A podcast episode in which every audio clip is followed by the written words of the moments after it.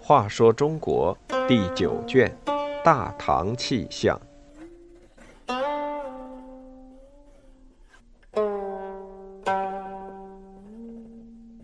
55夺人之爱。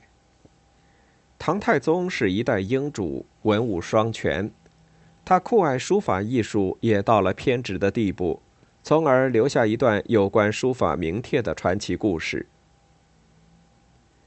唐太宗李世民最钦佩的是王羲之的书法，曾多次告示天下，表示愿意重金购买这位大书法家的墨宝。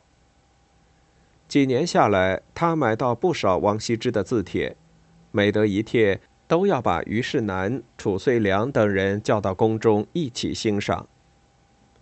这一天，唐太宗又在宫中欣赏王羲之的字，看着看着，忽然叹了口气。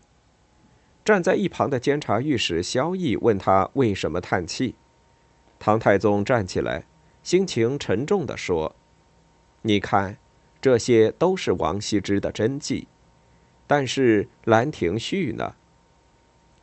萧绎听到皇上原来因为这个叹气，便说：“这事交给微臣去办，用不了多久，臣一定为陛下取来《兰亭序》。”唐太宗听他这么说，不由喜出望外，沉吟片刻，又嘱咐道：“辩才和尚不好对付，你要小心从事，不要弄得全国上下沸沸扬扬才好。”萧绎胸有成竹地答道：“请陛下放心。”《兰亭序》是王羲之书法艺术中的精品，王家把它当成传家宝，绝不外传。没料到王羲之的七世孙出家当了和尚，就是智勇和尚，也是一位著名的书法家，人称咏禅师。咏禅师没有后代，临死前把珍藏多年的《兰亭序》传给了徒弟辩才和尚。辩才和尚多才多艺，琴棋书画无所不精，也是一代名僧。唐太宗曾几次下诏书询问辩才，他都矢口否认，《兰亭序》就在他的手里。唐太宗明知和尚在骗他，却又不能派出人去搜查。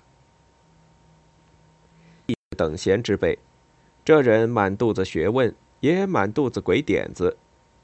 为了帮唐太宗得到《兰亭序》，他动足了脑筋。第二天，萧绎乔装离开长安，到达湖州那天，天色已晚。他直奔永兴寺求宿。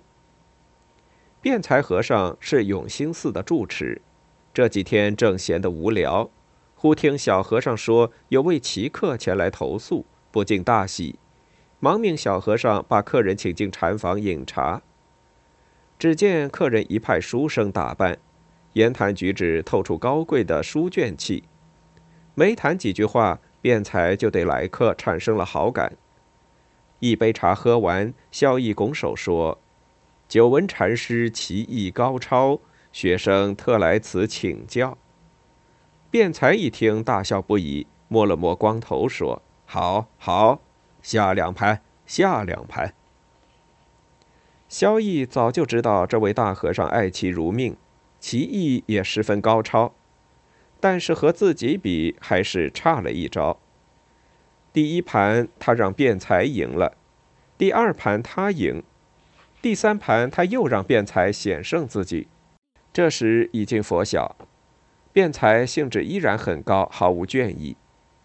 二人又改手谈为轻谈，萧绎总是顺着他的话头说。辩才感到自己活了大半辈子，今天才算遇上了知己，越谈越投机。从此二人成了莫逆之交。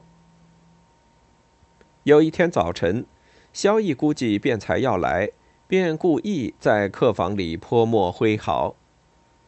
辩才果然来了，见萧绎正在写字，上前一看，惊喜地说：“好字，好字！以贫僧看来，先生师承二王书法，姿媚而遒劲，深得其神韵呐！”萧绎连忙谦逊地说：“禅师谬讲，不过，学生的确热爱王羲之的书法，自幼临摹玩赏，至今也有数十载了。”辩才听了，笑了笑说：“先生临摹赏玩的都是真迹吗？”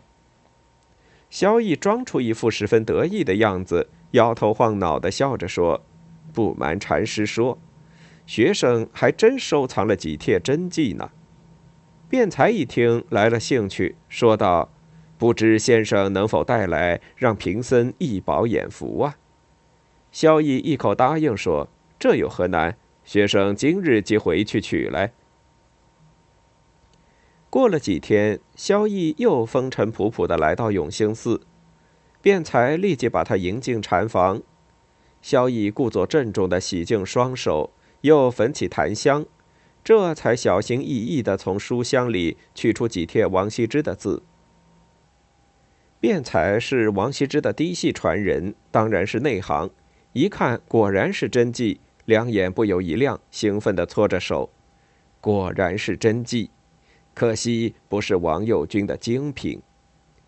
萧逸装出不服气的样子说：“这都不是精品，那这世上就没有精品了。”辩才微微一笑说：“先生可听过《兰亭序》吗？它就藏在贫僧处。今日已晚，明日请先生来看。”第二天，辩才果然出示了《兰亭序》真迹，萧逸连声称赞，爱不释手。赏完之后，二人又文凭对坐，厮杀起来。萧逸随手把自己带来的王羲之字帖放在《兰亭序》一起，自此二人仍然天天下棋，天天赏玩王羲之的书法。一来二往，辩才早已失去了往日的警惕。一天，辩才外出，萧逸潜入禅房，拿走《兰亭序》，疾驰长安向唐太宗邀功。辩才回庙后方知上了当，可是面对的是当今皇上，他又能奈何呢？